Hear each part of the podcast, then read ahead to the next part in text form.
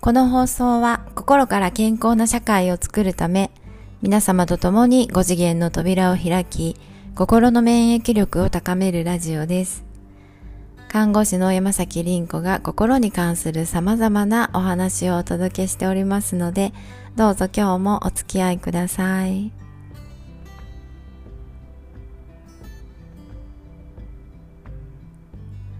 おはようございます。えー、皆様今日のご機嫌はいかがでしょうか、えー、私はですね、うん、とってもこうなんか心地がいいんですね。夕べからですね、なんか、うん、いつものルーチン作業ですね。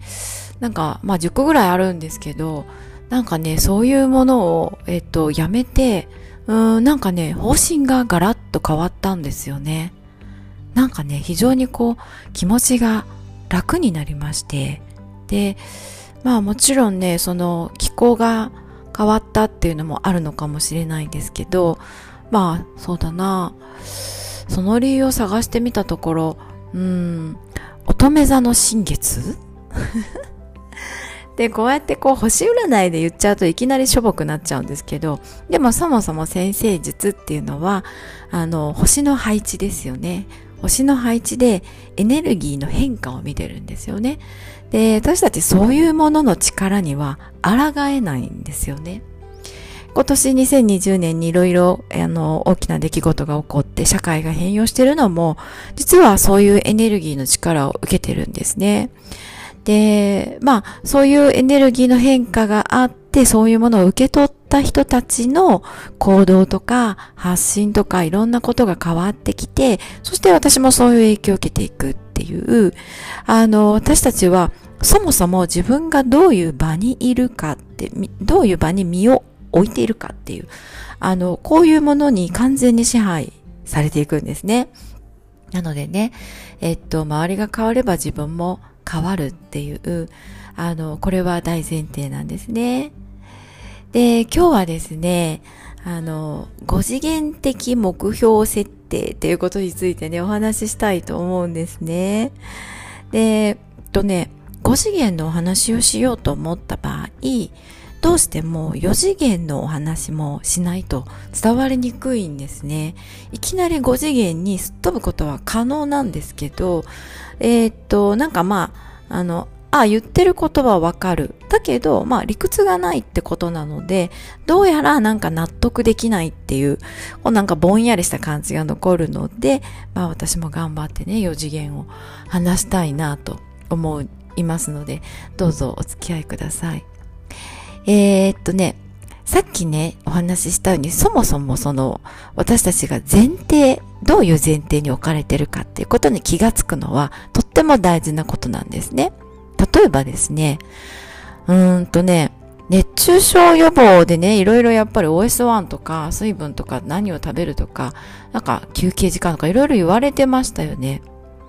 そう、だけどね、一番大事なこと、熱中症予防で一番大事なこと抜けてるんですよね。あんまり言われてないんですよね。何かっていうと、睡眠時間の確保なんです。どんなに水分をとっていても、どんなに栄養価の高いものを食べていたとしても、睡眠がちゃんと取れてなかったら、それはね、体は参っちゃうんですよね。そう、日中のパフォーマンスっていうのは、あの、動いていない、えっと、睡眠の時、意識のない時間、この時間が日中のパフォーマンスを支えてるっていうことにね、あの、多くの人は気がついてないんですよね。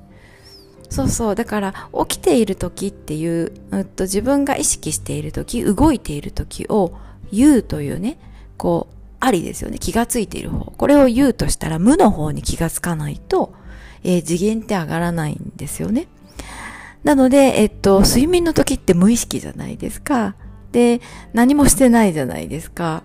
で、なんかこう、意図的なものがないじゃないですか。で、こういう無の状態っていうことと、両方合わせて初めて、えっと、上の次元に行けるっていうか、パフォーマンスが上がるっていうか、ありとあらゆることが上昇していくんですね。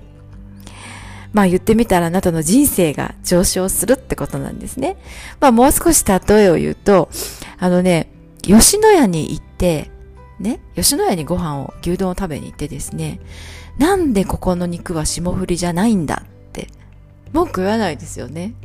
で、それはなぜかというと、そう、そもそも吉野家に行ってるからですよね。これ当たり前すぎて抜け落ちてますよね。例えば心理学の講座に行って、例えば今の預貯金の利率について、利息の利率についての話はしないですよね。ね。なぜかっていうと、それは心理学の講座だからっていう、こういうそもそも論ですね。前提というものが当たり前すぎて私たち気がついてないんですね。そう、でもこっちの作用の方が圧倒的に、えー、っと、強くて支配するんですね。それに気がついていく。あの、これ伝わるかなどうかなあの、バーコードありますよね。皆さんがお買い物するときのバーコードね。で、バーコードってあの黒い線あるやつですよね。だけど、バーコードを見たときにね、私たちはどうしてもその黒い線、黒い棒に意識がいくんですけど、その後ろに白い面があることをご存知ですか？知ってますよね。そうそう知ってるんです。だけど、ここに気がつかないんですよ、通常。えっと、バーコードは黒い線だけだったらバーコードとして成立しないんです。白い、あの、後ろの背景があるからこそ、バーコードとして成立するんですよね。で、これどっちの作用が強いかっていうと、白い方が強いんですよね。白い方がなかったら、そもそも黒は成り立たないんですよ。黒だけだったら。なので、これ白が前提になってるっていうことなんですよね。まあ、あの、例えば、お商売をね、している人でも、どんなに頑張ってもね、いろんな工夫をやってもね、宿泊して商品を良くしたり、お店を磨いたりとか、いろいろやってもね、接客方法を変えたりとかね、どんなに頑張っても売れなかったのに、もうそれを諦めて店を畳んで、そしてもう土地が高いからって言って引っ越して、そしてそこでなんか細々とやり始めたら急に売れたみたいなね。こういうこととかがあるんですよね。やっぱり私たちはそもそもという、ここに圧倒的な支配を受けるんですね。で、4次元の、まあ、目標設定についてじゃあ少しお話ししていきたいと思います。えー、私の受講生さんでね、あのなんか南の島に移住したいっていう人がいたんですよね。そうそうそう。でね、もう聞いたことない名前でした。これ何回聞いても私忘れるんですよ。で、今ね、ちょっとね、その、頑張って思い出してるんですけどね、あんまり出てこないんですね。け、ケカロマ、ケカロマ島、カケロマ島。違うかな。なんかまあそういうかきくけこの多いような島の名前だったんですね。すいません。でね、なんかそういう本当に人口多分100人ぐらい？かな？そういう島にね、移住したいっていう、こういう人がいたんですね。あの、ただ、本当にこれを言うまでにすごく時間がかかりました。本当に自分がやりたいことを出すために。いろんなブレーキがかかって。そしてね、えっと、その人が、えっと、その時に抱えていた問題っていうのが非常にもう数限りなくありまして、それは夫婦がうまくいっていない問題、喧嘩ばっかやってるっていう問題、言い合いばっかりになっちゃう。そして親子ですね、自分の親子の関係が非常に悪いと。で、なんかいつも嫌味を言われたりとか言い合いになっちゃうと。そして子供の問題もありまして、子供さんにちょっと発達地帯がありましてね、なかなか思い通りに動いてくれない手がかかる。そして非常にこう自分自身がしんどい時には手を挙げてしまったみたいなね、こういうことがありまして、そしてまあ、お金の問題、ビジネスの問題ですね。あの、美容室を経営してるんですけどね、お母様と一緒にね。で、そういう仕事を辞めたら私は何ができるのかわからない。辞めた場合お金はどうなるんだみたいないっぱい問題があったんですよね。でね、こういう、えっと、人のね、問題解決なんですけどね。えっと、人生にはいろんなカテゴリーがあるんですね。今お話ししたように、仕事とかお金とか人間関係。人間関係には、それはもう少し細分化すると、夫婦問題、夫婦の関係、親子の関係、友人関係、ね、えっと、姑との関係、えー、いっぱいあると思うんですよね。で、あと健康。健康にはもしかしたら美容とかもあるかもしれないですね。あと趣味。趣味には、まあ学習だったり宗教だったりそういうものも含まれるかもしれないです。そういうね、あの、カテゴリーがあるんですよね。で、これね、あの、ありがちなのは、ビジネスの目標ばっかやっちゃう人。お金の目標ばっかやっちゃう人。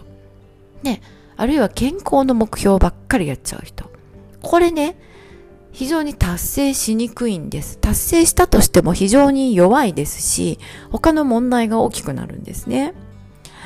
で、コツはですね、こういうカテゴリーを5つから8つ、えー、あなたに必要なものを出して、で、それぞれに100個ぐらいの目標を書くっていうことなんですよね。これは私ずっと、まあ、10年ぐらい受講生さんにやってきたんですね。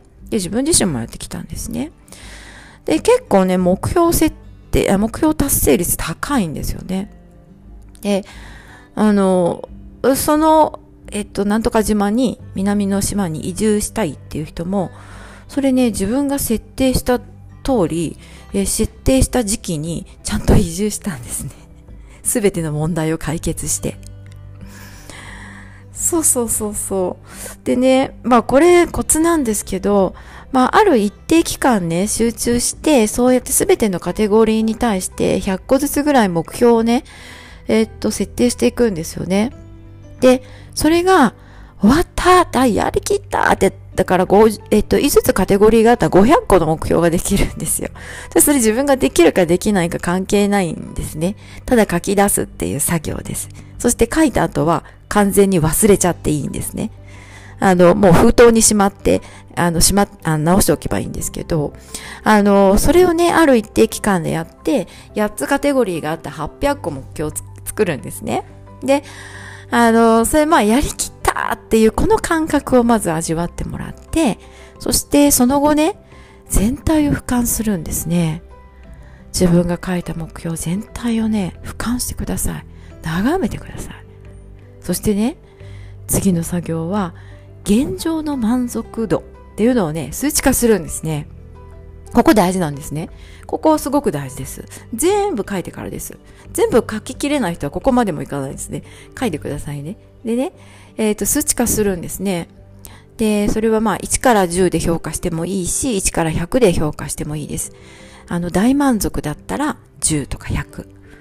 で、全然満足できな、できてないだったら1とかになるかな。で、えっ、と、できるだけ細分化した方がいいんですね。うん。でね、えっと、その数値化した、えっと、それぞれのカテゴリーの中でですね、次、あなたがやることはですね、えー、最も数値の高い、満足度の高いカテゴリーですね。今の満足度の高いカテゴリーと、今の満足度が最も低いカテゴリー。これ全然ダメだっていうやつ。両方を意識して行動していくっていうことなんですね。そう、これ高い方と低い方と両方に意識を向けるっていうことがとっても大事なんです。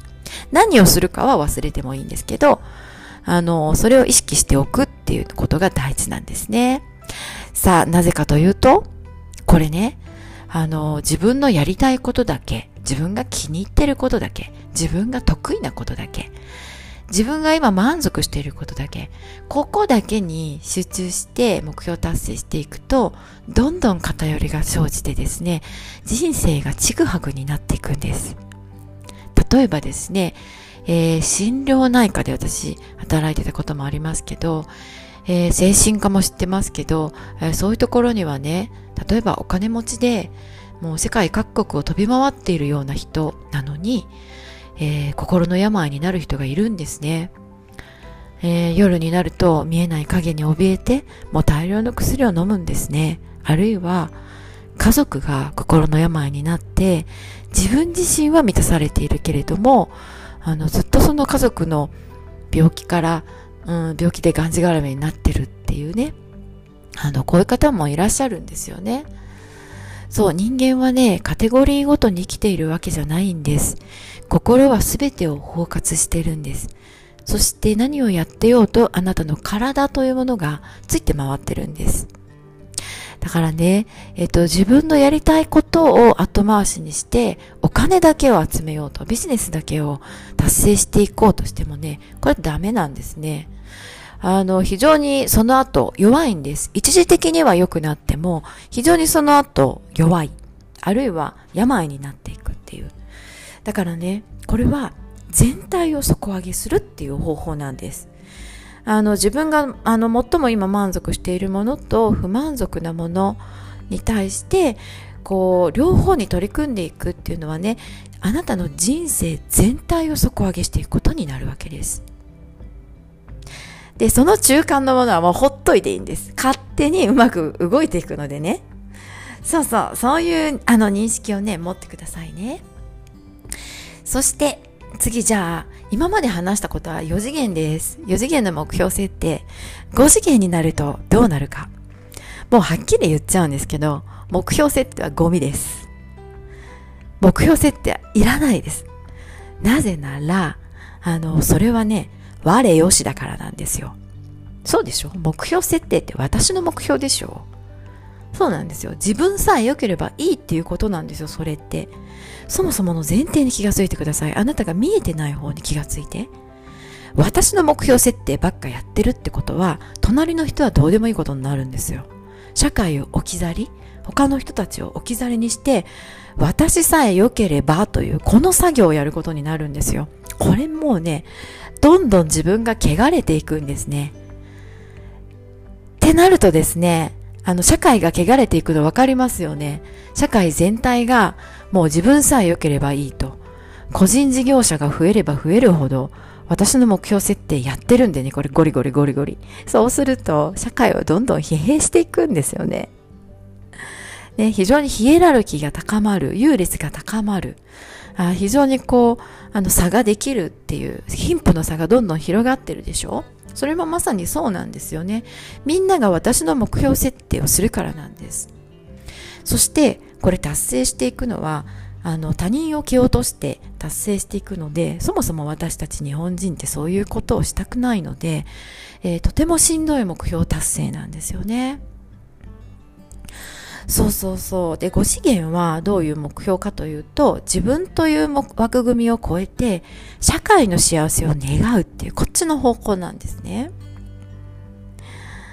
で、私だってその、いくらね、自分が幸せになりたいと思っても、社会が幸せでなければ、非常にこれは苦しいですよね。いや、無理でしょ。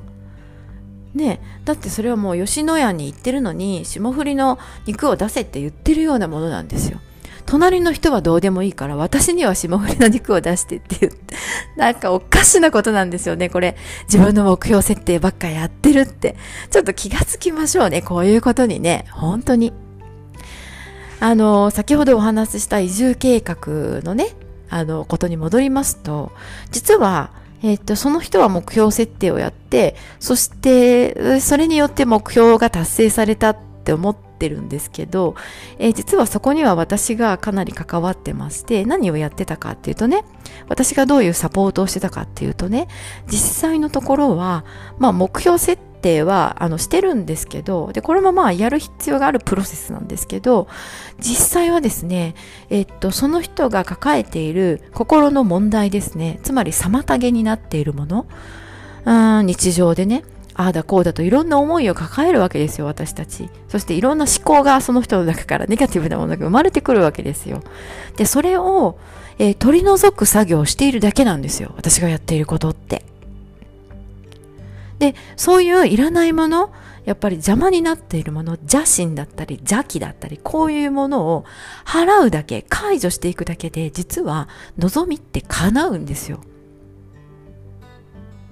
しんどさを取り除くだけで、えっと、その人はもうおのずとパフォーマンスが上がっていくので、えー、自分が目指しているところにはもう余裕でたどり着けるんですね。そう、そもそも論です。そもそも私たちは、えっと、そういう力を持ってるんですよ。で、それを妨げているものを取り除くだけで叶っていくっていう。まあ、なのでね、これ5次元的目標設定をもしするとならば、するとすればですね、えー、っと、なんか自分を妨げているもの、それに気がついて、えっと、何々を吹き払ったとかね。こういう言い方なんですね。あるいは、えー、何々を最適化したっていう。うん、例えば私がこう安心して、私がっていうか違うな。例えば社会がですね、社会が、えっと、安心して、えっと、生活ができるように、お仕事ができるように、えっと、最適化したっていう、こういう目標になってくるんですよね。非常にぼんやりしますよね。そう。あるいは何かを整えた。えっと、地域のこういうものを整えたとかっていう、まあ、完了形なんですね。神様言葉は完了形なのでね、完了形で書いていくんですけどね。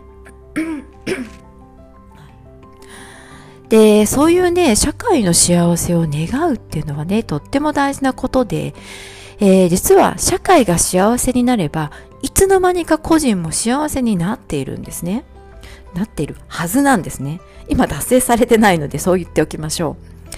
えっと、我よしの世界ではないのでね、自分さえ良ければない、いいんじゃないのでね、とても美しいエネルギーが循環して、とても体が気持ちいいんです。えっと、楽に生きられる方法なんですね。あの、まあ、こういうことを社会が認識していくのは一体いつになるんでしょうかね。あの、だけど私は諦めずにね、発信していきたいと思っております。まあ、ただこれは時間、ごめんなさい。ただ時間がね、かかるんです。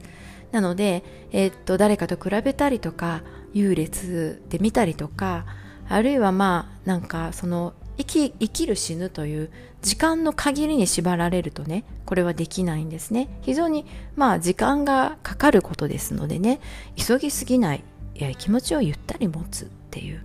あのこういうえっと非常にこうまあやっぱり4次元を超えた世界ですね。感情を、うん、超えないとその領域にはいけないんですけどね。